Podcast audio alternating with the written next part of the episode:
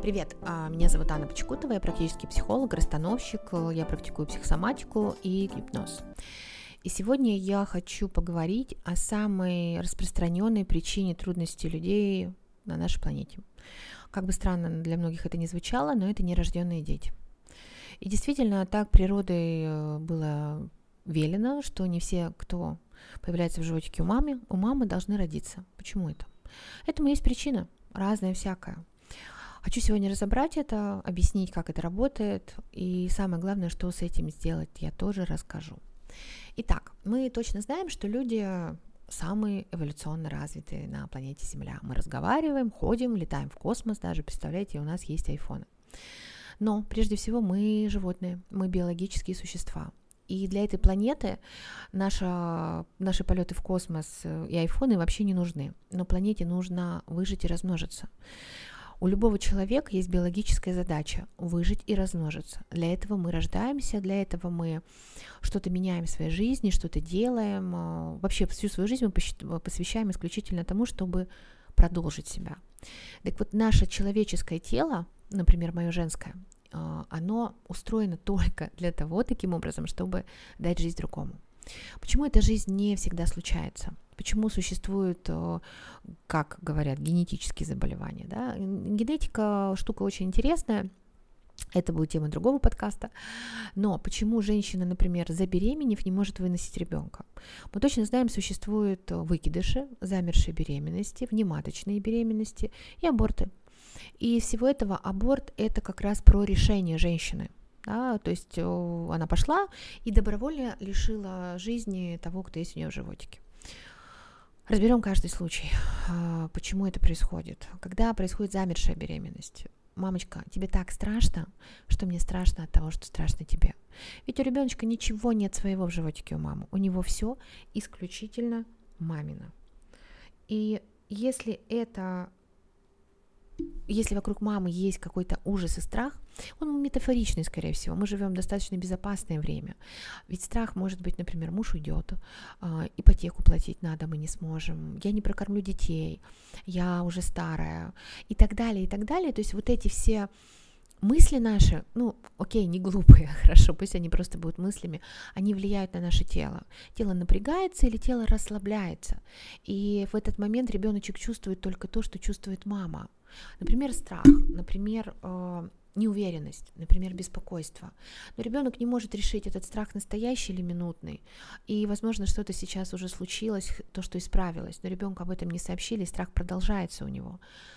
И ребенок замирает, потому что замереть это одна из стратегий человека, животного. Замереть, чтобы выжить. Вот так странно. Вторая стратегия – это убежать выкидыш, когда я хочу убежать, например, из системы, например, из отношений, даже из больницы от гинеколога. Представляете, они же лезут туда, они же трогают, они меня пугают. Когда я хочу убежать от свекрови или из маминого дома, когда я хочу убежать с работы, и вообще просто я устала от этой жизни, у меня уже пятая беременность, например, пятый ребенок будет, то что случается? Мамочка, ты хочешь убежать? Но тебе будет со мной трудно убегать, поэтому давай я убегу быстрее тебя. Я освобожу тебя, ты спасешься. Ты же моя мама. И у нас случается выкидыш. Дальше э, внематочная беременность. На моем опыте практики, когда я практикую психосоматику, очень часто внематочная беременность для женщины метафорически мне нет своего места. Я сейчас не претендую на правду, только я хочу понять, а, показать вам, что это все метафоры не претендую на правду, но когда ты задаешь вопрос женщине, которая была в нематочной беременности, где твое место в этой жизни, ответ всегда один, его нет. У меня нет своего места, угла, квартиры, комнаты, шкафа, работы и так далее. Нет места мне. И раз нет места мне, ребенок почему-то не может найти свое место в маме. Вот этот домик. И случается внематочная беременность. И последнее, наверное, самое такое тяжелое для женщины – это аборт. Что такое аборт? Психологические аборты мы делаем, когда мы, мы готовы к аборту, и мы делаем его только по одной причине, потому что нет уверенности в мужчине. Если каждой женщине на этой земле, когда она узнает про беременность, автоматически будет падать на счет ее личный, неприкосновенный, ни при каких условиях, 1 миллион долларов, у нас не будет абортов. Все женщины будут рожать.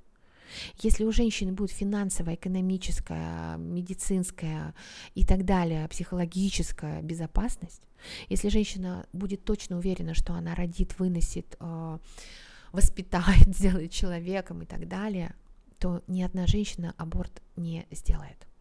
Вот когда женщина не уверена в партнере, а мы помним, что детей мы делаем вдвоем, тогда она идет делает аборт. И, конечно, мужчины очень часто прям в глаза говорят, иди делай, я не хочу этого ребенка, он не нужен, мы не выкормим и так далее. И женщина это понимает. Но тут как раз первая причина, я не уверена в партнере. Потому что в дикой природе очень редко кто из самок нуждается в поддержке э, самца во время беременности. Максимум в охране, и то любая самка выносит беременность без партнера. Выкидышей э, в природе практически нет. Это тогда опасность будет. Мы помним пожар, например, наводнение. Может животное выкинуть э, с ребеночка. Абортов в природе нет. То есть это не биологичная штука. Так вот, аборты и все нерожденные дети влияют безумно на родовую систему. Почему? Представьте э, такую историю. Это метафорически, но вы все поймете, чтобы вот для простоты понимания я вам сейчас такой пример. Представьте, что вы пришли на работу, например, в «Газпром». Мечта же любого человека работать в «Газпроме», шучу, но многих. Стабильно, предсказуемо, хороший оклад, хорошая пенсия, ДМС, УМС и так далее. И вот вы приходите, а вам говорят, что на предыдущем месте работал человек, и его уволили там за растрату или, например, он умер от рака. Ну, то есть какая-то нехорошая история. И вы сидите, работаете, и вам так вот аукивается немножко, неприятненько. То есть есть то, что вас триггерит, вам не очень хорошо там, вы не хотите там быть. Такое ощущение, что вы должны что-то этому человеку, что вы пришли на его место, потому что его не стало. Ну, он умер, и вас взяли на работу. А не умер, он бы жил бы, а вы бы как-то сами. Вот это чувство вины заставляет человека быть неэффективным, не наслаждаться жизнью, не работать, не зарабатывать и так далее. Из чего оно складывается? Я тебе должен. Я должен, ты живой, а, ой, ты мертвый, а я живой. Так вот и наши детки, которые рождаются после тех, кто не родился, например, это, ну, условно, ребенок, например, первый был выкидыш, аборт, замершая беременность, неважно. И так случилось, что его нет – и мы рождаем второго ребенка. Но женское тело чувствует вину внутри. Это, это не такая необъяснимая вина за то, что я не справилась.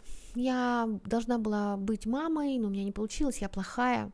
Конечно, мы уже, возможно, об этом забыли, обесценили. Ой, подумай, что такого, это же вообще не человек еще. Или там у меня их восемь, какая разница и так далее. Но тело женщины – знает о том, что она должна была стать мамой, и этого не случилось. И этот внутренний взор, контролер, которого, про которого все говорят, уже все знают о нем, будет как бы сканировать пространство. А где мой ребенок? Так я не поняла. Беременность была, ребенка нет. И вместо того, чтобы видеть и живого, который после него, мама будет внутренне смотреть на мертвого, искать его, не обращать внимания на живого. А живым детям очень нужно живое внимание. Я тебя вижу, я тебя слышу, ты мне нужен, я люблю тебя, ты у меня хороший и так далее. Вот эти слова, которые дети мечтают услышать все детство. Для того, чтобы стать счастливым взрослым, в детстве нужно стать счастливым ребенком. Так вот, счастье ребенка, когда тебя видят, когда видят, когда ты нужен, когда тебе это транслируют, когда мама на тебя смотрит – как говорил Берт Хеллингер, счастье человека в глазах счастливых его мамы. И ваша задача э, эти глаза видеть.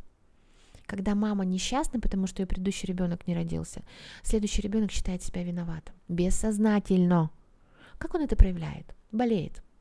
Просто потому, что он пытается залезть на место это мертвого этого, жить не своей жизнью, привлекать маме, маме на внимание любым способом, каким бы глупым он ни был. И, соответственно, ребенок начинает болеть. В современном мире это вообще очень э, показательно, то, что сейчас происходит. Если первый был нерожденный ребенок мальчик, а вторая девочка, то где-то в подсознании она не будет чувствовать себя до конца женщиной. Да, у нее будут все вторичные половые признаки. Да, она даже, возможно, родить ребенка. Но она будет проживать жизнь за своего нерожденного брата. например, выберет мужскую профессию, пойдет в армию, в полицию, станет э, летчиком, например, да, будет играть в футбол или в какой-то другой такой тяжелый спорт. Она будет все тащить на себе. Она, например, маме станет папой. Представляете, так тоже можно. Возьмет на себя все, будет решать все трудности, проблемы, то есть станет таким мужиком в юбке. Просто потому, что там был мальчик, и мне придется проживать твою судьбу, брат. Ну, тебя же нет, и я буду жить за двоих. И, конечно, я из чувства вины буду жить прежде всего твою жизнь, а потом свою. Это проявляется как научение, да, как то знание, что мама таким образом, возможно, меня заметит, и я буду счастливее. Как это влияет на жизнь, помимо того, что я уже перечислила? Не проживание своей жизни – это слова «я не знаю». Взрослый, дееспособный человек старше 18 лет должен знать, чем он хочет заниматься, чем он может зарабатывать, куда он хочет поехать и так далее, и так далее. Вот это «я не знаю» при том богатстве выбора, который есть в современном мире, невозможно вообще не знать, что ты хочешь. Но банально можно сказать хотя бы, слушай, я не знаю, какую хочу машину, но точно вот эту красненькую и BMW. То есть пойти делать, пробовать. А люди, которые говорят, взрослые, я не знаю, они боятся ошибиться, они боятся прожить жизнь за другого не так. И поэтому просто ничего не делают. Поэтому, когда вы взрослый и не знаете, узнайте, есть ли до вас кто-то нерожденный. Возможно, мама вам скажет, но это не обязательно. Взрослые не должны отчитываться перед детьми за свою сексуальную жизнь, даже неудачную. Вас это не касается, но вы это можете узнать и решить в расстановке. Закрыть боль вашей мамы, чтобы она больше туда внутренне не смотрела. Для этого есть расстановочные техники. А, это можно делать в расстановке, приходите. Тогда вы заживете своей жизнью. Тогда вы точно будете знать, что вы никому не должны жить чужую жизнь. И влияния на вас не будет потому что мама вас заметит наконец-то. Вы увидите ее улыбку внутри вас. Вы позволите себе наслаждаться деньгами, здоровьем, всем чем угодно. То, чего вам не хватает по жизни, возможно, это просто мамино внимание, которое она сейчас направляет в другое место, в пустоту. Я не могу стать мамой, потому что моя мама не смогла стать мамой. Одна из причин бесплодия я не могу зарабатывать деньги. Какие деньги, если мой брат и сестра не живут? Я не могу позволить себе отношений. Вот я сейчас тут буду счастливая жена, мать, там, тра-та-та. А он же не родился, его же нет. И так далее. То есть куча всяких разных таких моментов. Про реализацию, кстати, про реализацию, знаете, это одно из больных. Практически все, кто приходит с, вопросом реализации, там есть нерожденный брат или сестра. И мы точно знаем, что в Советском Союзе а, не было секса. Ну, это смешно. Но были аборты. И абортарии работали чуть ли не круглосуточно. Сколько нерожденных ваших тети и дядей, а они тоже имеют на вас влияние, представляете? Сколько нерожденных ваших э, братьев, сестер, ваших бабушек и дедушек, и они тоже имеют на вас влияние. И вот это все влияет на вас а мы не позволяем себе жить. В современном, жи- в современном мире, в изобильном, где куча денег, возможностей, боже мой, выбор так вообще зашкаливает. Я не знаю, куда пойти работать. Я не знаю, как мне жить. Я не знаю, и я не живу свою жизнь. И вот подумайте сейчас, за кого вы проживаете свою жизнь. Работаете ли вы на любимой работе или на какой придется? Живете ли вы с тем человеком, с любимым, с которым вам хочется жить. Вы точно знаете, что вы будете с ним жить. Ну или потому что кому я еще нужна. Вы точно занимаетесь тем, чем вы хотите. Или потому что нет другого.